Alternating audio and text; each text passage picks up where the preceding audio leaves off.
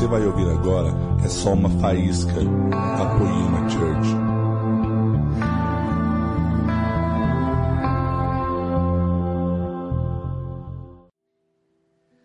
Está feliz? Querido, segunda mensagem da série Em Busca da Felicidade. E queridos, o mundo está buscando felicidade. O mundo está querendo buscar a felicidade cada vez mais. A galera precisa disso. E eu quero pregar sobre um grande inimigo da felicidade. A felicidade tem vários inimigos, mas esse talvez venha ser um dos maiores. E por incrível que pareça, não é o diabo. Queridos, nem tudo é ele que faz. Tem bastante coisa que ele faz. Ele trabalha, faz hora extra. Mas nem tudo é ele. Eu queria entrar nesse, nessa mensagem com você em Êxodo, capítulo 6, verso 18. A Bíblia diz assim: os filhos de Coate foram Anrão, Izar, Hebron e Uziel. Repete comigo, Coate teve quatro filhos. Só que nós vamos falar só de dois, tá bom? Anrão e Izar eram dois irmãos. No verso 20 agora, a Bíblia diz assim, Anrão tomou por mulher sua tia Joquebede, que essa que era tia dele. Tomou Joquebede e ela deu à luz a dois jovens. Repete comigo, Arão e Moisés. Portanto, o pai e a mãe de Moisés é Anrão e Joquebede. Em Números 16, no verso 1, a Bíblia diz: Corá, filho de Izar, neto de Coate, bisneto de Levi. Esse Corá, ele reuniu Datã, Abirão, filhos de Eliabe e On, filho de Pelete, toda a tribo de Ruben, e eles se insurgiram contra Moisés. Com eles estavam 250 israelitas, líderes bem conhecidos na comunidade, e que haviam sido nomeados membros do concílio. Eles se juntaram contra Moisés e Arão. Eles disseram: basta, a assembleia toda é santa, cada um deles é santo e o Senhor está no meio deles então por que vocês se colocaram acima da Assembleia do Senhor? Fecha os teus olhos. Espírito Santo traz para nós algo fresco nessa mensagem. Prepara os corações, prepara minha boca, prepara os ouvidos de todos os que ouvem, o coração de todos esses que estão ouvindo, onde quer que eles estejam, para que caia uma semente de transformação da sua palavra no nome de Jesus. Amém. Querido, Coate é a categoria mais chu, fogo de Deus, de todos os sacerdotes que existe. Dos levitas, os coatitas eram os caras que carregavam a presença de Deus. E Coate teve Anrão, Izar, mais dois filhos. Anrão e Izar, eles andavam juntos, eles eram irmãos, e de repente nasceram seus filhos. Quando nascem os filhos deles, eles se tornam o quê? Moisés, irmão de Arão, era primo de um cara chamado Corá. Moisés é aquele cara que não queria de jeito nenhum liderar, mas o Espírito de Deus o tomou e ele passou a liderar, e ele liderou a libertação de 3 milhões de homens. Eram 600 mil homens, fora mulheres e crianças. Onde tem 600 mil homens, se completa com quase 3 milhões, se contar mulheres e crianças. Mas chuta só para 1 milhão e 800 mil, para ser um por um por um. Um cara que tinha esse nível de liderança um dia confrontado pelo seu primo. E o seu primo não era alguém qualquer, ele não estava visitando a, a igreja, ele era um dos grandes líderes. Então ele chega e diz assim, Moisés, quem nomeou você líder sobre nós? Quem foi que falou que você é o cara? Todo mundo que está com você é líder, cara. Todo mundo que está com você é santo. Por que, que a gente não pode liderar? E ele incitou, olha a maneira diabólica que ele incitou. Ele falou: todos nós estamos aqui liderando. Quem te chamou chefe aqui? Gente, esse cara se levantou contra uma autoridade. Nós precisamos muito entender sobre a autoridade espiritual. Algumas pessoas são infelizes na vida porque provocaram seus pais até ser amaldiçoado. Se, seu pai, se os seus pais eles lançam uma maldição sobre você de uma maneira injusta, Deus te livra disso. Mas se eles liberam um decreto de maldição sobre a sua vida de uma maneira justa, não dê migué pedindo para Deus, me livra disso, que Deus quer que você se conserte com seus pais. Agora nós brasileiros, nós temos um grande problema com a autoridade. A gente tem problema porque quase todo mundo que tem autoridade no Brasil, ele exerce autoritarismo sobre nós e não um governo que nos abençoa. Então nós temos meio que pânico de autoridade. A palavra autoridade é, é meio, ah, cara, esse cara pensa que é cheio da autoridade. Só que Moisés nunca pediu para ser o líder. E esse homem, quando se levantou contra Moisés, ele não se levantou contra Moisés. Ele se levantou contra o Senhor. Todo mundo que está aqui crê que Deus é soberano se existe alguém te liderando, ou se alguém tem uma autoridade sobre você e esse alguém está equivocado, pergunta para Deus por que que na soberania dele ele permitiu isso. Talvez isso venha te quebrar. Os grandes homens de guerra, épicos da Grécia, eles contratavam servos, pagavam uma grana para esses servos por momento que eles voltavam eles eram ovacionados pelas pessoas, venceu a guerra, venceu a guerra, venceu a guerra. Atrás deles, sabe o que esse cara fazia? Você é humano. Você é humano. Você não dá ouvido para eles não, você é mortal. Eu falei, cara, esses caras pagavam para nunca ter orgulho. Eu falei, amor, você precisa ganhar 30 mil por mês, minha esposa. Quanto que Deus usa ela para não ter orgulho? Quanto que Deus usa a minha família para não ter orgulho? Quanto que Deus usa os meus melhores amigos para não ter orgulho? Só acontece comigo ou com vocês também? Sempre que a gente está vencendo, feliz, tem alguém na nossa família que fala, mas cuidado, hein? Essas coisas dão errado. Olha, não sei não. Não vai se gabando antes do tempo. Aí você fala, mas que droga. Pensei que eu estava quase voando, agora já estou com os pés na terra de novo. Querido, toda vez que você aceita a autoridade daquele que tem uma autoridade designada por Deus, você está conectado às coisas de Deus, mas quando você se levanta contra isso, você é rebelde. A rebeldia é um dos pecados mais terríveis da Bíblia. O Salmo 106, verso 16, o Espírito de Deus revela por que Corá se levantou contra o seu primo Moisés. A Bíblia diz assim, tiveram inveja de Moisés. No acampamento, e Arão, o santo do Senhor. Então abriu a terra e tragou Datã e cobriu o grupo de Abirão. Gente, a terra abriu. Datã Abirão, junto com 247 pessoas, foram engolidos vivos pela terra. tipo, não mexe comigo. É isso que ele vai pregar. Cara, infelizmente, à medida que a gente convive com certas pessoas, a gente para de acreditar na autoridade delas. Quando você se casa com alguém, você pagou um preço alto para conquistar essa pessoa, pelo menos eu paguei. Daqui a pouco você tem essa pessoa, você casou com ela, você tem o corpo dessa pessoa. Você tem toda a intimidade e de repente você começa a desprezar seu esposo, sua esposa. A familiarização faz a gente desprezar a autoridade. Às vezes você é melhor amigo de um monte de gente que não está nem aí com você e você não consegue ser melhor amigo das pessoas que têm autoridade espiritual sobre você, seus pais. Algum dia eu trato meu pai como Zé, ah, Zé Barbeiro, dá licença. Mas ele é meu pai. Os mais antigos valorizam uma coisa que a gente perdeu, benção pai, benção mãe, sua benção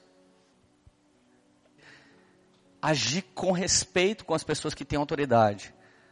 Essa autoridade espiritual de Deus vai cair sobre a sua vida e você vai ser abençoado. Paulo disse: Eu não, eu não tenho autoridade para destruir vocês, mas para trazer vida a vocês. Queridos, você já teve um primo folgado? Eu não tive porque eu era o primo folgado. Eu tive um primo, gente. Tive não, eu tenho, graças a Deus.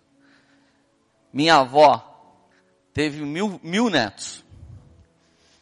E não é mentira não, porque minha mãe teve cinco filhos. E ela é uma das onze, dos onze filhos da minha avó. Eu tinha, primo pra caramba, cara. E talvez eu, eu, eu fui um dos piores por ser também mais velho. Depois alguém pode ter quase me alcançado ou passado. Mas por ser mais velho, eu fui um dos piores. Mas eu, eu, tinha um primo que andava comigo que ele era um dos melhores. Aliás, minha avó teve vários netos abençoados, que hoje são bem-sucedidos, homens tementes. Mas esse meu primo, eu zoava ele pra caramba, cara. Como ele só estudava, eu sempre ganhava dele no videogame. Porque ele só estudava e eu só jogava videogame. Mas o dia que ele ganhava de mim de videogame, eu ficava com tanta raiva que eu falava, pelo menos eu beijo as meninas. Dele falava, ah, um dia eu beijei uma no rosto. Eu falava, ah. Daí, quando meu primo fazia uma outra coisa legal, eu falava, ah, mas pelo menos os hominhos são meus, vou embora se você não, não falar que eu sou melhor. Sempre tem essas coisas entre família. Gente, imagina, Moisés jogou bola futebol. Toda vez que Moisés queria jogar bola, tinha que falar: Corá, posso jogar na quadra da sua casa? Corá, posso jogar Play 4? Corá é o primo top de Moisés. Chega na hora que Deus levanta Moisés para ser autoridade na vida de Corá, sabe o que, que Corá fez? Não quero. Não aceito. Gente, inevitavelmente, nesses três meses que eu fiquei fora, alguém foi embora, porque não aceitou a autoridade de um dos pastores da nossa igreja. Quero ler. Aqui não é lugar dos leandrinos, é lugar de cristão. Amém? Queridos, quando Corá vem desafiar Moisés, ele está com todo o histórico de uma vida. Moisés, então você fala com Deus. Eu sei que você é gago, velho, a vida toda, ô, mané. Eu sou o cara que falava tudo pra você. Gente, eu tratava muito mal meu primo, André. Quando eu me converti a Jesus, eu queria só ser igual ao André. Você que é adolescente, está ouvindo minha mensagem, você é o cara descolado, malandro, picaretão da galera. Fica tranquilo que aqueles nerds da sua sala de aula vai ser seu chefe amanhã. Vai ser dono da empresa que você vai trabalhar. Querido, todo mundo que a gente acaba desprezando, porque eles estão certos e corretos, eles vão estar sempre um passo à frente da gente. Quem nunca, gente? Quem nunca estudou com alguém que era o babaca, enquanto todo mundo estava na zoeira, ele estava estudando, agora ele é o chefe nosso. Agora quando você precisa do empréstimo, você lembra daquele amigo seu, você zoou a vida inteira. Quando Arão vai lá, quando, quando Corá vai até Moisés, ele estava com inveja. E é sobre exatamente isso que eu quero pregar hoje. A inveja. Querido, estou falando de inveja num nível church, num nível ministério. Estou falando de inveja de um homem de Deus por outro homem de Deus. Então, se existe inveja nesse lugar, imagina se não existe inveja em todo lugar. Gente, existe tanta inveja que a maior parte dos bar que eu fui na vida está escrito o provérbio de boteco. Que Deus lhe dê em dobro tudo que me desejar. Meu, é, é, é o tipo de uma maldiçãozinha branca. Que Deus lhe dê em dobro. Você o quê? Que me desejar. Então se você não gostar de mim, tá ferrado. Eu não quero mal de você, mas bom fim não há de ter. Querido, a inveja se manifestou pela primeira vez quando na Bíblia? Eu respondi essa pergunta, Caim. E quando eu respondi essa pergunta Caim, eu ia pregar, o Espírito Santo me ajudou. Ele falou, Lê, não é Caim não? Falei, quem foi, Senhor? Foi um anjo. Prim, a primeira inveja da Bíblia foi um anjo que queria ser como Deus. O anjo queria cinco coisas de Deus: ser como o Altíssimo, se assentar no mais alto da Assembleia, estar estabelecido com o seu trono mais alto do que todos, ser chamado de Altíssimo. Tudo que Satanás queria estava ligado ao alto.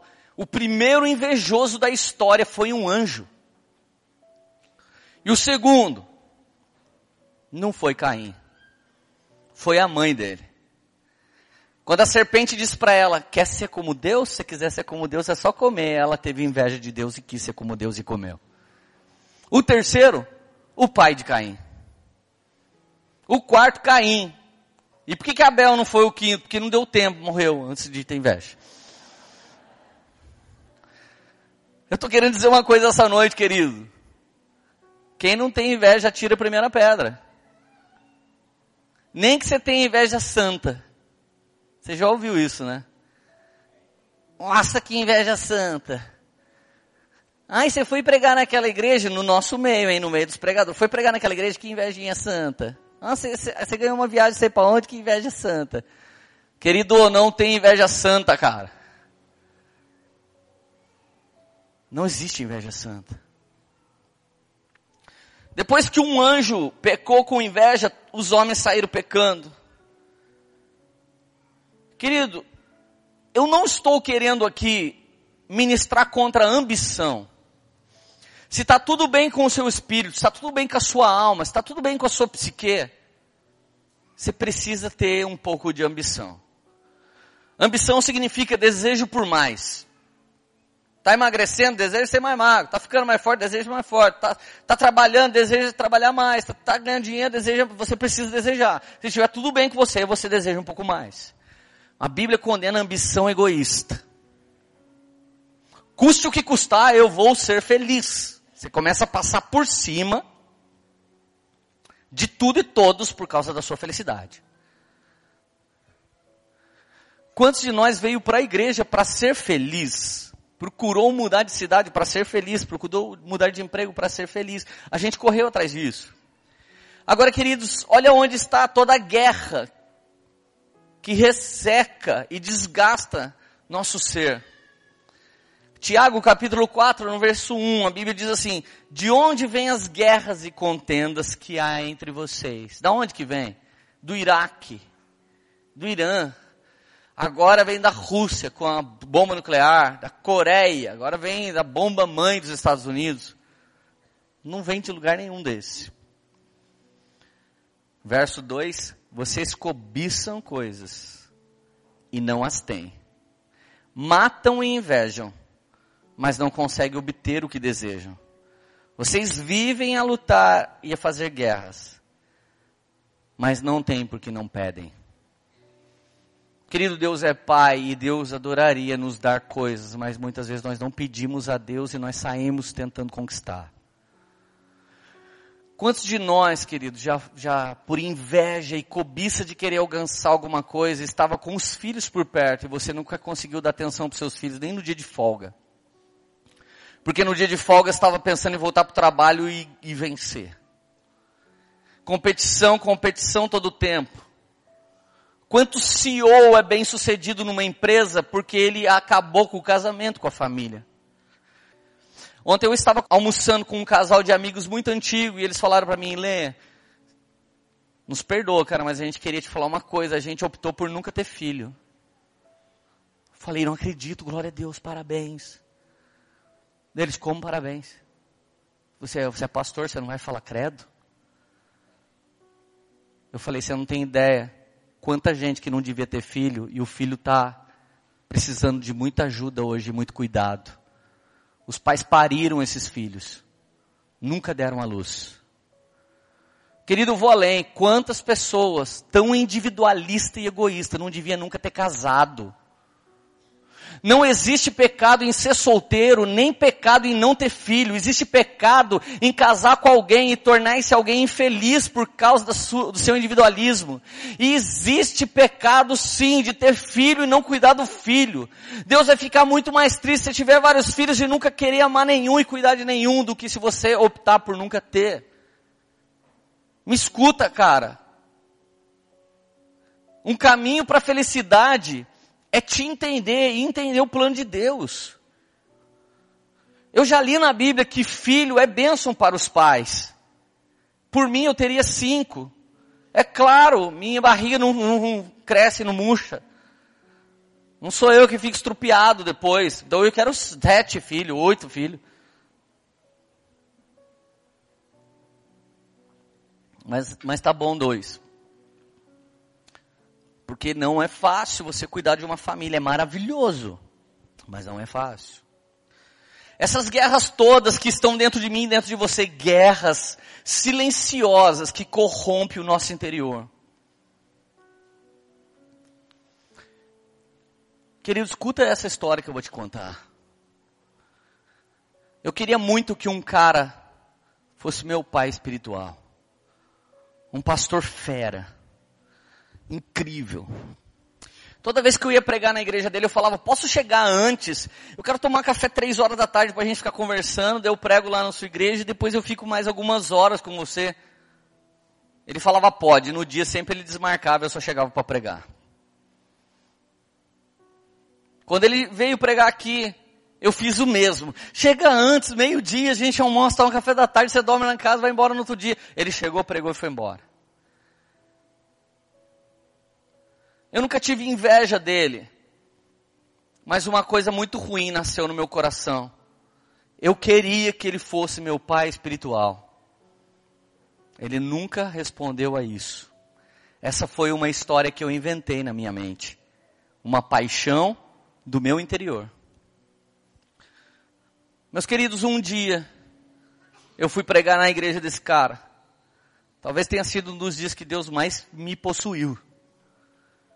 Era um dia que as pessoas ficavam olhando para minha cara e um espírito de revelação muito forte da parte de Deus, falando de maneira muito sábia. Eu sei que não era eu que estava pregando de jeito nenhum. Quando acabou aquela mensagem, eu desci, ele me deu um abraço, ele disse, cara, você pode me ajudar? Você pode me mentorear? Você pode ajudar aqui na igreja? Jesus te deu um crescimento tão grande, que eu só vou receber se você me der. Eu tive que abaixar a cabeça naquela hora, enfiar a cabeça no meio do peito dele e falar, cara, eu preciso começar te pedindo perdão. Eu inventei uma história na minha cabeça que você ia ser meu pai espiritual. E se eu tivesse sido seu filho, esse momento não estaria cumprindo na minha vida hoje. O pai que eu desejei não foi meu pai, e o pai que eu não sonhei é meu pai. Eu quero dizer para todo mundo que está aqui, existem histórias traumáticas dentro de você. Existe dentro de você história que te feriram, que te machucaram, que foi você que inventou uma história incrível de amor, de alegria, de felicidade. E Jesus nunca falou que essa história ia acontecer. Você está parado por causa de uma paixão no interior. Com um temor muito grande. Eu precisei confessar para aquele cara e pedir perdão para ele. A Bíblia diz em Provérbios, no capítulo 14, verso 30. A inveja, parte B, é a podridão dos ossos. Na minha profissão, cabeleireiro, eu estudei muito terapia capilar.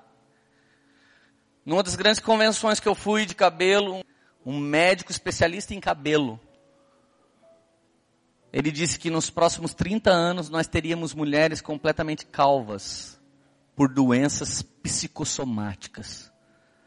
Doenças que resseca até os ossos. Que segundo a ciência dá câncer. Que dá um monte de doenças que não tem explicação. A explicação é é uma doença da sua mente o distúrbio, a erupção que está ao seu interior começou a refletir na sua pele, no seu cabelo.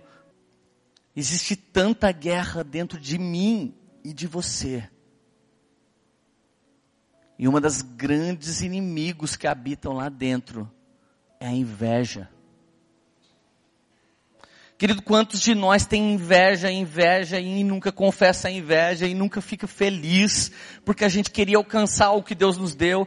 Querido, eu gostaria que você pensasse, sempre vai ter alguém mais bonito que você, sempre vai ter alguém com mais dinheiro que você, sempre vai ter alguém mais legal, com mais fama, com mais entendimento, mais alto que você. Sempre vai ter alguém mais. E se você for o mais de todos, ainda vai ter Deus sobre a sua vida. E, não, e daí você não vai querer ser Deus, porque já tá, Satanás já tentou isso e não deu já, então esse pecado aí já está resolvido, já com o diabo. Agora, querido, uma coisa que a gente desconfigura e passa a invejar é uma competição honesta que rola hoje em dia. Gente, competição é bom. Mas competir demais, talvez fala mais de você querendo aparecer e se destacar sobre os outros do que a motivação natural da competição. Eu ensinei uma coisa para minha filha, toda vez que a Radacinha perdia em algum jogo, alguma coisa, ela ficava triste, perdi, né, pai? Eu falava, o importante é competir. Mas se você for altamente competitivo para mostrar para todo mundo que você é o melhor, você já tem inveja e não sabe nem de quem. Eu tenho inveja de alguém querer ser um. Agora a Bíblia diz em Eclesiastes 4.4, da nova tradução linguagem de hoje, também descobri por que as pessoas se esforçam tanto para ter sucesso no trabalho. É porque elas querem ser mais do que os outros. Oh, queridos, como é feio a gente não querer se parecer com Jesus. Quando começa uma grande discussão na reunião de Jesus, quem vai ser o maior quando você for embora? Ele saca uma toalha, saca uma bacia bem grande, começa a lavar os pés. Disso maior é aquele que serve. O maior é aquele que serve. Um dos maiores caras que estão trabalhando no culto essa noite para você estar tá aqui é alguém que está lá fora vigiando seu carro. É alguém que está lá dentro limpando o banheiro para a gente entrar a qualquer momento e o banheiro está limpo. Quer se sentir o maior entre nós? Seja um voluntário no staff. Você vai se sentir o cara que mais está trabalhando e só Jesus está vendo. Isso é ser maior no reino dos céus. Agora, querido, tem uma inveja pior. Eu comecei na inveja dentro da igreja, dentro do, da parentela, dentro dos irmãos. Mas a Bíblia ainda diz que essa aqui é a pior inveja que você pode ter. Provérbios 23, 17. Não tem o teu coração, no teu coração inveja dos pecadores. Antes tenha seu temor no Senhor e persevera nesse temor todo dia. Gente, invejar pecador. A Bíblia está dizendo que não inveja o ímpio. Fala sério, irmão. Quantas vezes você estava aqui, começando sua caminhada com Jesus, olhou para fora, o ímpio estava melhor que você, você pensou, ô oh, Jesus tá louco, vai, tô orando. Olha o ímpio lá. O cara não tem nem gripe. Eu não tenho nem dinheiro. Deus não me dá gripe porque eu não tenho dinheiro para comprar Benegripe. Vai falar que você nunca olhou para um ímpio e não falou, oh meu Deus do céu. Salmo 37, verso 1. Não te dignes por causa dos malfeitores, nem tenha inveja dos que praticam iniquidade. Querido, não tenha inveja, não tenha inveja de quem está fazendo iniquidade. Eu, estou falando, eu não estou falando mal de pessoas, eu estou falando esse tipo de corrupção está em todos nós. Todos nós de alguma maneira quer se sobressair, a gente precisa. Tudo isso por uma inveja, por uma necessidade de, ei, eu estou aqui, eu sou top.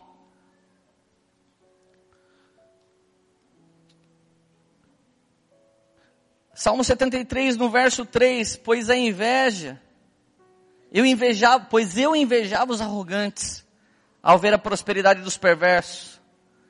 Para eles não há preocupação, o seu corpo é sadio. Sabe quem escreveu o Salmo 37, 73, perdão? Salmo 73, Azaf. Azaf seria um dos caras mais top da poema. E um dos caras que mais trabalhava, Azaf estava aqui trabalhando antes de começar o culto e ele continuava trabalhando depois que acabava. Num dos dias que todo mundo tinha ido embora, Azaf começou a fechar um lugar como esse. E Azaf começou a pensar, quanta gente eu vi sair daqui com a mãe, com o pai, eu não tenho meu pai e minha mãe. Quanta gente saiu daqui foi comer um bom hambúrguer, eu não vou. Quanta gente saiu daqui e vai voltar para zoeira. Quanta gente nem está aqui e é feliz. Deus, eu estou aqui, eu estou invejando o mundo lá fora. Será que valeu a pena gastar minha vida te servindo aqui? No meio da indignação de Asaf, o Espírito de Deus o toca. No mesmo Salmo 73, eu gostaria que você fizesse tarefa de casa, estudar bem o Salmo 73. Mas Senhor, Não existe outro lugar para estar se não for na sua presença. Gente, eu amo o Salmo 73. Querido, é, é o capítulo, é o texto bíblico que eu mais amo em toda a Bíblia, é o Salmo 73. Sabe por quê? As pessoas que eu mais invejei foi as pessoas não convertidas. Às vezes você tem 37 anos de idade, todo mundo aqui pode falar, não vou no culto. Eu não posso falar, não vou no culto, porque quando eu não vou no culto aqui, eu estou pegando a igreja de alguém. Primeiro domingo que eu faltei numa igreja na vida, sabe qual era o meu sonho? Fantástico! Puf. Gente, eu assisti Fantástico. Que nem gente que está de regime acha um brigadeiro. Chorava de alegria todo domingo, todo na minha casa assistindo Fantástico. Tem gente que ainda pergunta, que time você torce? Como é que eu vou torcer, meu filho? Sei nem que canal que passa o jogo, velho. Você não sabe que mancada que acontece. E quando eu vejo alguém no, com uma foto na praia? Eu vejo um cara indo com uma foto na praia, eu sei que eu vou passar aquele calor lá na Poema. Cara nem aí. Surfa, anda jet ski, eu, pastor, não dou like na foto de raiva. Vou ter que orar para alguém falar para ainda assim, é, não sei se é homem de Deus não, ah, vá para a praia que você quer mais. Já invejei, cara. Agora, existe uma história da inveja que a gente não para para pensar. Eu já me surpreendi com alguém falando, cara, tem inveja do seu ministério, eu gostaria de ser um pastor assim de eu pensar instantaneamente em todo o sofrimento para ser um pastor assim e falar, cara, você tem certeza do que você está falando? Fala aí, irmão. Às vezes a gente tem inveja de alguém que está na praia, mas o coitado não tinha dinheiro para ir para a praia. Falou para namorado que queria ir na praia, a namorada também não tinha. Que falou para a mãe que queria ir na praia, também não tinha. Daí o pai também não tinha, daí chamaram a avó, daí foi a avó, o cara só queria ir com a namorada, foi a avó da namorada, o pai e a mãe da namorada. Racharam todo mundo. Daí aquela família bonita, comendo aquela, comendo aquela, comendo aquela farofa vencida, segura a câmera. Aí o cara tira a foto assim e você fica com raiva do cara. Não curte a foto porque você queria estar na praia. O único momento de alegria daquele cara foi você invejando a foto dele. A inveja está ligada àquilo que a gente acha, não àquilo que realmente é. A inveja é uma coisa que a gente cria no nosso coração e a gente acha que se a gente tiver aquilo a gente vai ser feliz. A inveja, cara, ela pode estar destruindo a vida de alguém há muitos e muitos anos e você não sabia disso. E hoje o Espírito Santo não está aqui te condenando, mas ele está te revelando, porque a Bíblia diz que a palavra de Deus ela entra e divide a alma do Espírito. É uma faca, uma espada que entra e divide a alma do Espírito. O seu Espírito está queimando com essa palavra enquanto sua alma é confrontada com essa palavra. E se o Espírito de Deus está confrontando a sua alma, não é porque ele não te ama, é porque ele quer te liberar dessa cadeia cadeia que está na sua mente. Você pode andar, você pode não estar atrás das grades, mas aonde você vai, você está aprisionado com o espírito de inveja. O Espírito Santo está hoje libertando tanta gente aqui nessa casa, cara. Libertando muita gente nessa casa. Gente, eu queria um pai espiritual. E confesso que quando o Marcos chegou, eu nem achava que era ele. Falava, que gringo maluco, Jesus. Sou normal. Esse cara é meio doido. Agora faz uma pergunta. Como eu faço para ser liberto da inveja? O contrário da inveja é estar satisfeito.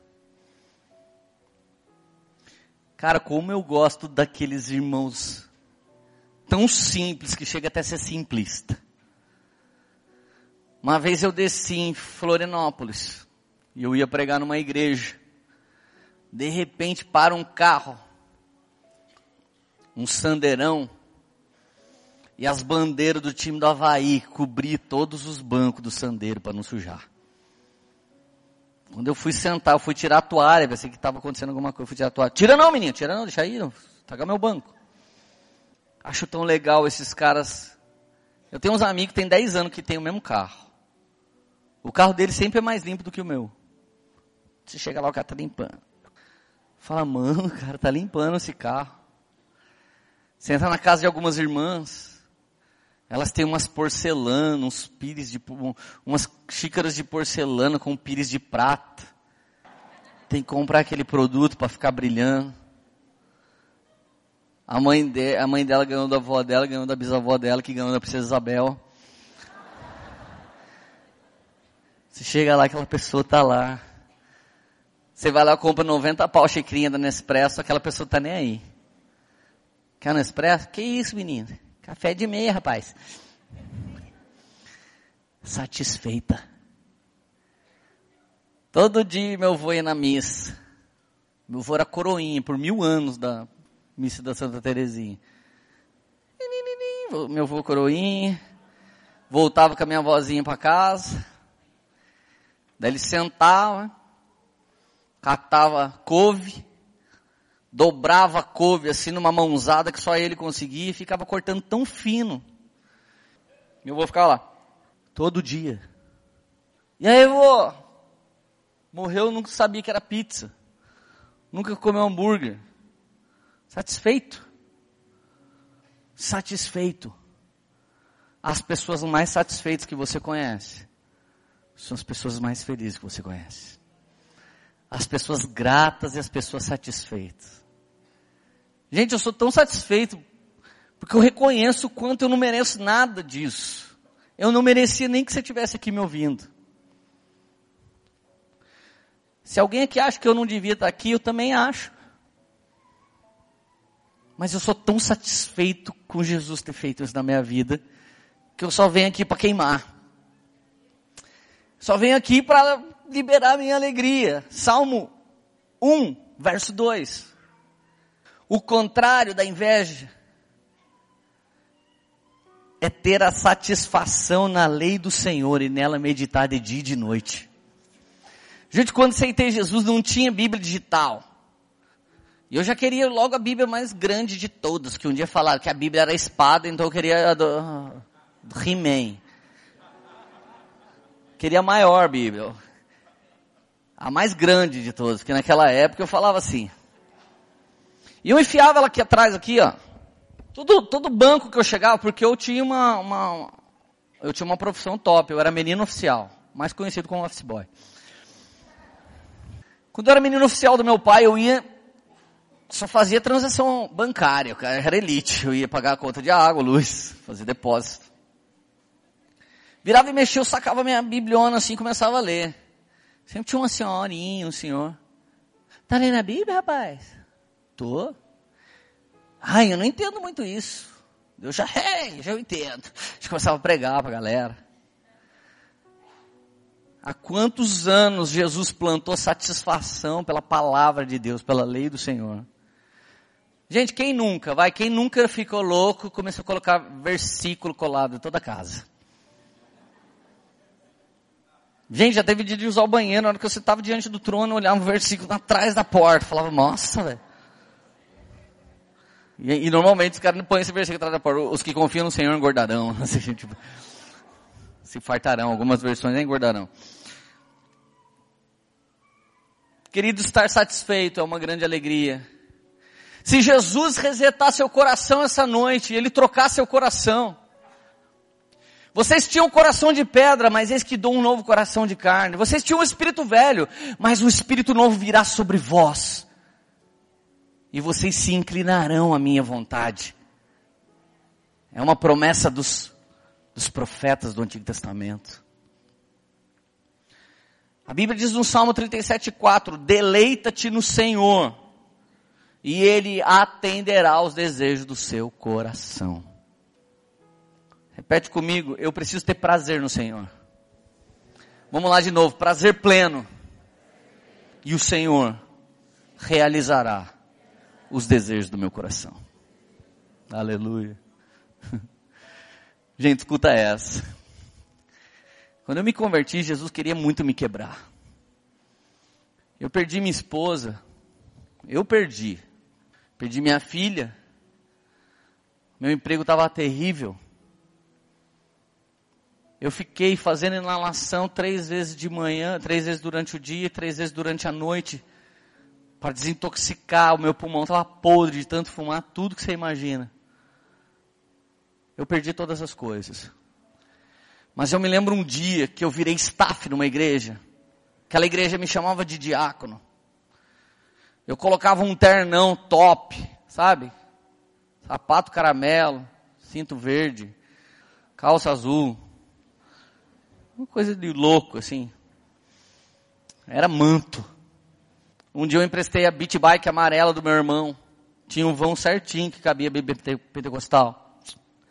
E era uma bike muito louca, você pedalava para frente, obviamente, quando você pedalava para trás, ela freava. Tecnologia de ponta.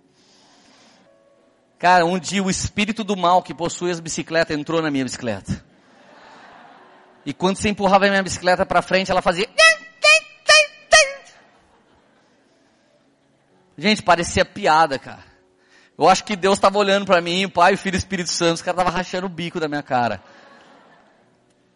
A bike não ia para frente nem a pau, mano, senão ela gritava. Então eu virei a bike o contrário. Minha igreja era no Jardim Emecal e eu morava lá no, atrás do Onça. Naquela época, cara, era muito longe lá. Cara, quando o raio da bicicleta do inferno quebrou, eu queria jogar fora, se fosse minha, irmão, eu juro pra você que eu jogava fora. Mas o pior era emprestado. Comecei a empurrar a bicicleta de ré, com o meu terno bacana, com a Bíblia enfiada dentro da camisa. Quando eu chego na Avenida Itália, em frente a uma balada, começa a chover pra caramba. Quando eu olho para dentro, só tinha Audi, Golf, só tinha caranga, a maior parte dos meus amigos, todo mundo curtindo lá dentro. Eu olho lá para dentro, olho para minha situação, para ajudar, Deus falou, vai Espírito Santo, dá mais uma pitada de emoção. Começa a chover. Gente, começou a chover pra caramba, eu parecia um, um urso molhado. Eu olhei para mim, falei, Deus, olha aí. Olha aí os filhos do diabo, eu te servindo, Deus orando pros enfermos, pra viúva, dando comida pros pobres, fazendo visita para todo mundo, com essa bicicleta do raio que o par, tendo que devolver com esse terno idiota que você faz eu usar, porque eu sou dessa categoria da igreja aqui, tem que usar esse negócio. Deus, você tá fazendo isso de zoeira comigo, não é possível. Eu gritava assim, cara. Tava chovendo mesmo, o som tava alto. Dobrei o joelho, cara, naquele lugar, mano, eu fui exatamente assim, eu dobrei o joelho e falei, olha aqui, Jesus, olha pra mim. Sabe aquele dia que Jó, a mulher dele chega, amaldiçoa seu, seu Deus e morre. Como falas uma louca mulher, fala-se agora conta Jeová. Sabe aquele dia que você tá louco de cheio de Deus? Tem mais para onde você descer, velho? Sabe esse dia? Você sabe esse dia que eu sei que você sabe. Eu dobrei o joelho, eu falei, olha aqui para mim, Espírito Santo! Olha pra minha cara. Se o senhor tá fazendo pegadinha de arrebentar com o boyzinho que eu já fui, eu vou falar uma coisa para você, eu não paro de te servir, eu não paro de te adorar. Se acontecer mais alguma coisa, eu não vou parar de glorificar e de exaltar seu nome, porque o Senhor é rei. Rei! Uh! Falei, pode explodir o vaso então, Jesus. E você pensa que parou? Cheguei em casa, tinha um bônus track. Está sentado aqui à direita do pai, aqui. Quando essa garota aqui olhou para mim, me viu daquele jeito, ela fez assim. Ah, Seu Deus não deu carro você! Eu falei, ah, não tem mais como morrer, velho. Gente, aquele dia eu falei, Jesus, lembra de mim, Jesus. Eu não quero o carro de ninguém que está aqui, Jesus. Mas eu sou seu servo. Eu quero ter um carrão. E eu vou enfiar todos os irmãos que estiver andando a pé na rua dentro do meu carro. Gente, sete anos depois, Jesus me deu uma oportunidade de cumprir o meu clamor lá. Eu tinha um carro 2005, no ano de 2007. Fui pregar no Rio Grande do Sul. De repente eu entro no shopping e vejo o carro mais louco que eu vi na vida. Quando eu olho para o carro, eu já fui fazer meu ato profético. Coloquei o pé nele.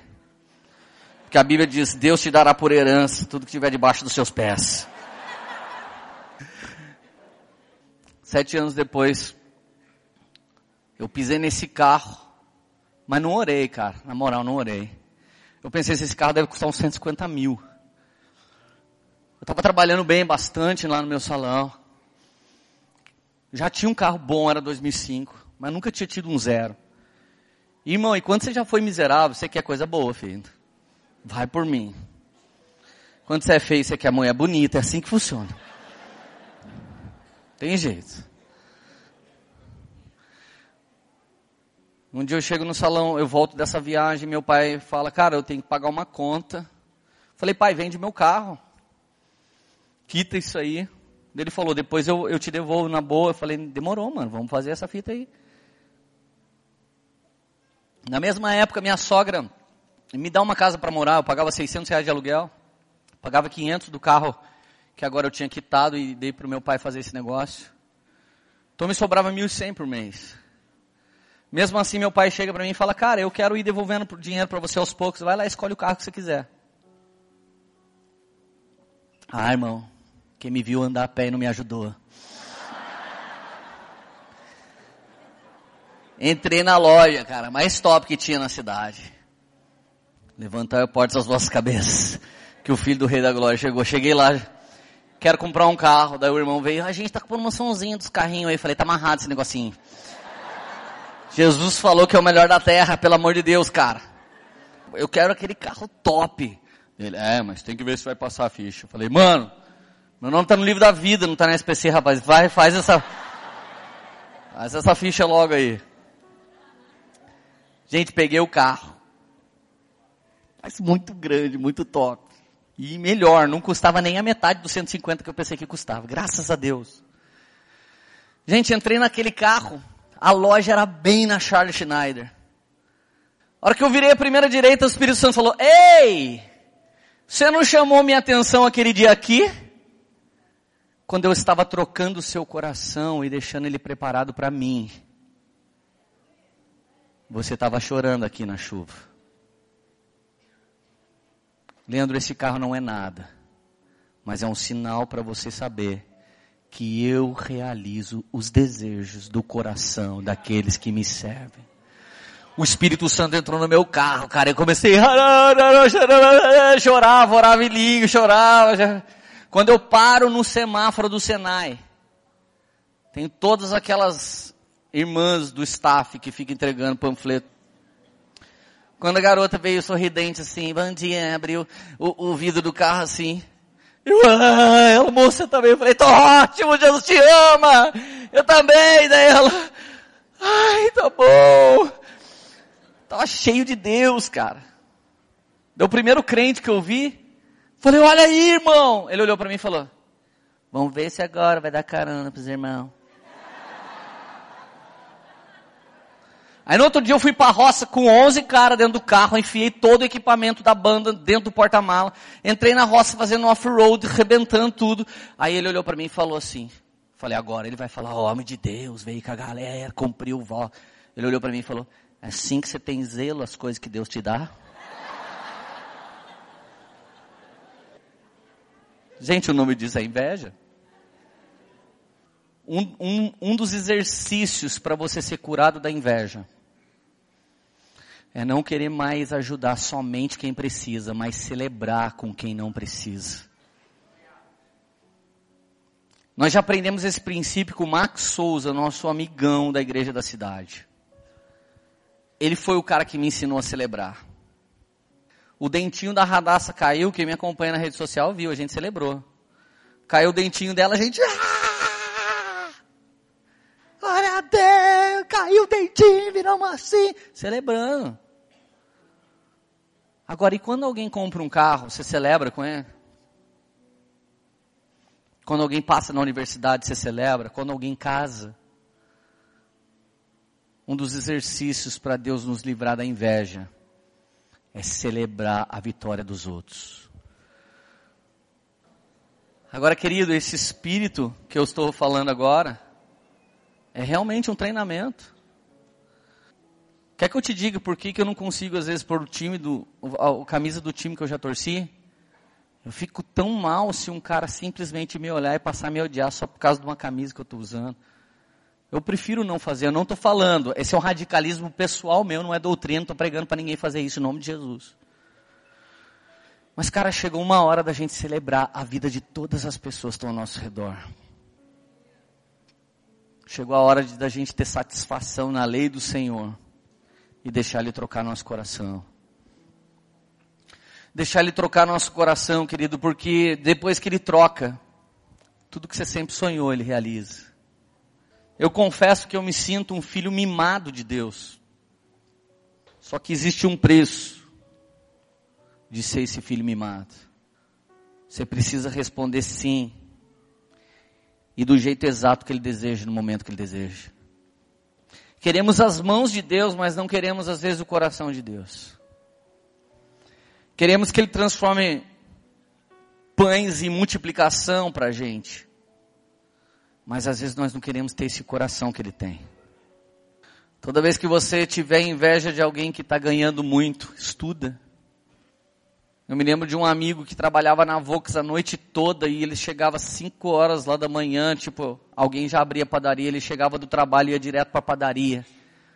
Dormia uma média de 4 horas por dia. Esse garoto com 19 anos de idade, ele andava de blazer assim que esse carro saiu. E como eu havia, ouvi amigo nosso, da nossa galera, deve estar tá vendendo droga na padaria. Cara, o cara tinha dois empregos, arrebentava o próprio corpo.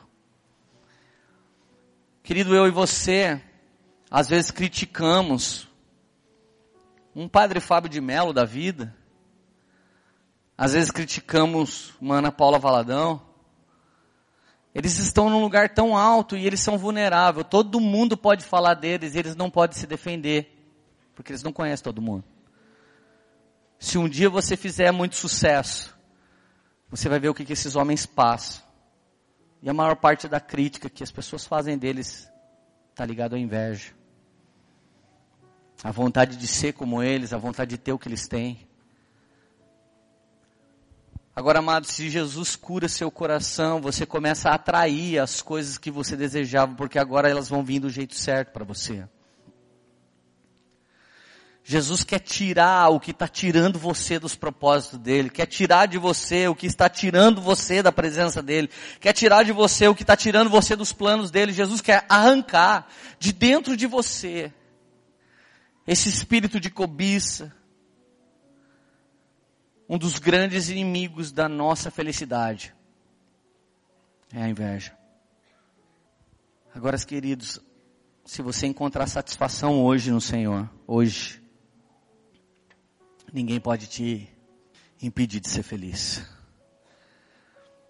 A satisfação no Senhor não vai fazer você depositar num homem a felicidade da sua vida, porque é um pecado terrível se depositar na vida daquela pessoa que vai casar com você a responsabilidade por toda a sua felicidade.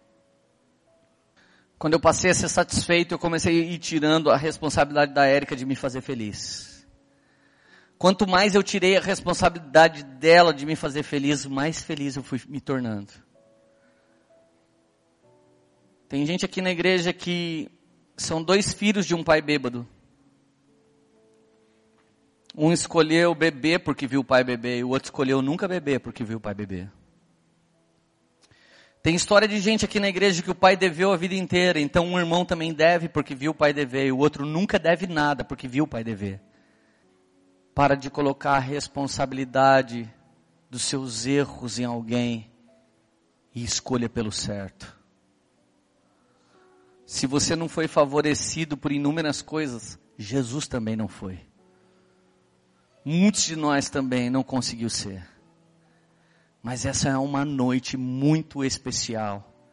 Eu sei que cadeias de Deus, essa manhã foi incrível. O número de pessoas que falou comigo que Deus estava estava mostrando para eles algo que eles nunca soube na vida a respeito deles mesmos. E para te motivar a alegria, o primeiro e maior de todos os vilões para você ser curado em algo é vencer a negação. Se você negar que é invejoso essa noite, você vai ficar doente para sempre. Mas se você confessar a Deus, eu sou invejoso mesmo, Deus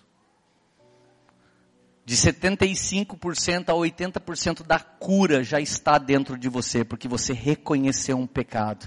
E a Bíblia diz aquele que reconhece um pecado e o abandona, alcança misericórdia. Aquele que confessa um pecado a Deus é perdoado. E aquele que confessa um pecado para os homens de Deus e ora é curado. Essa é uma noite que você vai sair leve e vai ser leve rumo à felicidade que Jesus quer liberar sobre a sua vida em nome do Senhor Jesus. Jesus, aleluia. Feche os teus olhos, querido. Eu quero terminar esse culto com, com um clima bem tranquilo. Eu quero que você termine essa noite num momento seu com você. Espírito Santo, todos que puderem, gostaria que fechasse os teus olhos, curvasse sua cabeça. Espírito Santo, o Senhor sabe como eu já invejei. O Senhor sabe, Deus, que alguns dias eu precisei fazer exercício. O Senhor sabe que alguns dias eu dei tudo que eu tinha naquela área que eu queria ainda mais para treinar a minha vida em não ser egoísta, em não ser invejoso. Espírito Santo, que todo o clima de acusação que o diabo tentou lançar dentro de alguém agora, eu, eu amarro isso e repreendo em nome de Jesus. Você não veio aqui ser acusado, nenhum momento meu intuito, e muito menos o de Deus, foi te acusar. Mas a vontade de Deus queria te trazer liberdade, libertação e transformação. Espírito Santo, eu preciso ainda mais da sua ajuda porque até agora as pessoas foram permitindo que a sua palavra entrasse dentro delas. Mas a partir de agora eu preciso que a sua ajuda comece a convencer os corações das mudanças que o Senhor deseja executar. Comece a convencer as pessoas da transformação que o Senhor deseja executar. Comece a convencer que em dias como aquele meu, na chuva, com a bicicleta estragada, vendo as pessoas desfrutando de uma vida incrível, natural, e eu que era espiritual não tinha nada. Comece a mostrar para as pessoas aqui o quanto o Senhor está trabalhando nesse momento que o Senhor está quebrando o coração delas. Quebra mesmo esse coração de pedra e dá um novo coração para cada um que está aqui. Senhor, se alguém aqui foi vítima de uma família que todo mundo era invejoso e ensinou só sobre inveja, mostre para esse irmão e essa irmã que ele faz parte de uma família espiritual em que não há inveja. Senhor, no nome de Jesus, se alguém aqui começou a desprezar seu familiar como Corá, perdeu só por ser parente, perdeu, Senhor Jesus, a referência espiritual dessa autoridade na vida dela. Senhor, eu te suplico, guarda o coração de todos nós da liderança dessa igreja. Que a gente venha ser sempre pronto a estender as mãos. Que a gente venha ser sempre pronto, Deus, a cuidar, amar e doar e não a cobiçar, querer tomar nos livra da inveja, Jesus. Nos livra e coloca dentro de nós a partir dessa noite. Satisfação, satisfação, satisfação. Coloca nessa noite, Pai. Satisfação. Coloca a partir de hoje satisfação satisfação com a casa que eu tenho, com as roupas que eu tenho, com, casa, com o apartamento que eu moro, com o carro que eu tenho, se eu ando a pé, se a moto que eu tenho, a minha bicicleta, a minha família, meu marido, minha esposa, meus pais. Traz satisfação, traz alegria no Senhor, Pai, traz. Traz satisfação, Pai, satisfação e gratidão por tudo que o Senhor tem dado. Quantas vezes nós olhamos para aquilo que ainda não chegou e esquecemos de olhar para tudo que o Senhor já deu. Quantos livramentos de morte o Senhor já deu para pessoas que estão aqui. Quanto amor o Senhor refletiu através de inúmeros outros lugares, mesmo que tenha faltado em casa. E às vezes a ingratidão da gente não ter o que só queria, não permite a gente ver tudo que o Senhor deu para a gente nos faz, Deus, nos faz olhar, Deus, eu tenho gratidão Porque muitas vezes eu saio da minha casa com roupas e tudo que eu estou vestindo alguém me deu, Senhor. Eu sou grato, Pai, porque já, eu já andei de carro que alguém me deu, Senhor. Eu te louvo porque eu já morei em casa que alguém me deu, Pai. E à medida que eu fui dando minha vida para o Senhor, o Senhor foi cuidando dela, Pai. Eu não estou dizendo que eu te amo porque o Senhor me deu algo, mas eu sou grato e eu quero ensinar essa gratidão nessa igreja, Pai. Ensina, Deus, a gente vencer a inveja, porque se a gente vencer a inveja, vamos começar começar a refletir o reino de Deus lá fora em nome do Senhor Jesus.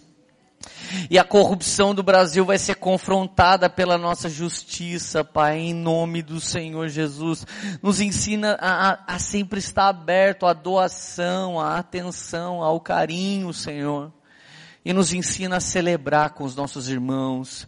Nos ensina, Senhor Jesus, a falar para alguém que é mais bonito que a gente, como você é bonito. Nos ensina, Senhor, a falar para alguns irmãos, dê valor para toda a prosperidade que você tem, porque Deus tem sido bom com você. Nos ensina, Senhor. Nos ensina a olhar para os irmãos da igreja e falar, irmão, você é uma bênção, você é ungido. Senhor, nos ensina a não invejar. Nos ensina, Senhor, a não invejar. Tira de nós, Senhor Jesus, esse espírito de Lúcifer, esse espírito de Caim, esse espírito, Senhor, adâmico de Adão, Eva. Tira de mim, Senhor, a minha, a minha inveja. Tira desse meu irmão a inveja dele. Tira dessa igreja a nossa inveja, Jesus. Nós queremos, nós queremos celebrar Deus com a vitória do outro. Nós queremos exaltar o teu nome com a vitória do outro. Queremos glorificar, Senhor Jesus, e pode quebrar nosso coraçãozinho, porque esse coração mau, que nos leva para longe de Ti, ele não pode ficar dentro do nosso peito, nos coloca um coração que só nos faz querer estar tá pertinho de Ti, nos coloca em nós o coração que nos inclina a Teu favor, em nome de Jesus eu suplico, em nome de Jesus, em nome de Jesus. Em nome de Jesus, você está feliz ainda? Te abençoa essa noite com essa palavra de satisfação. Em nome do Senhor Jesus. Amém.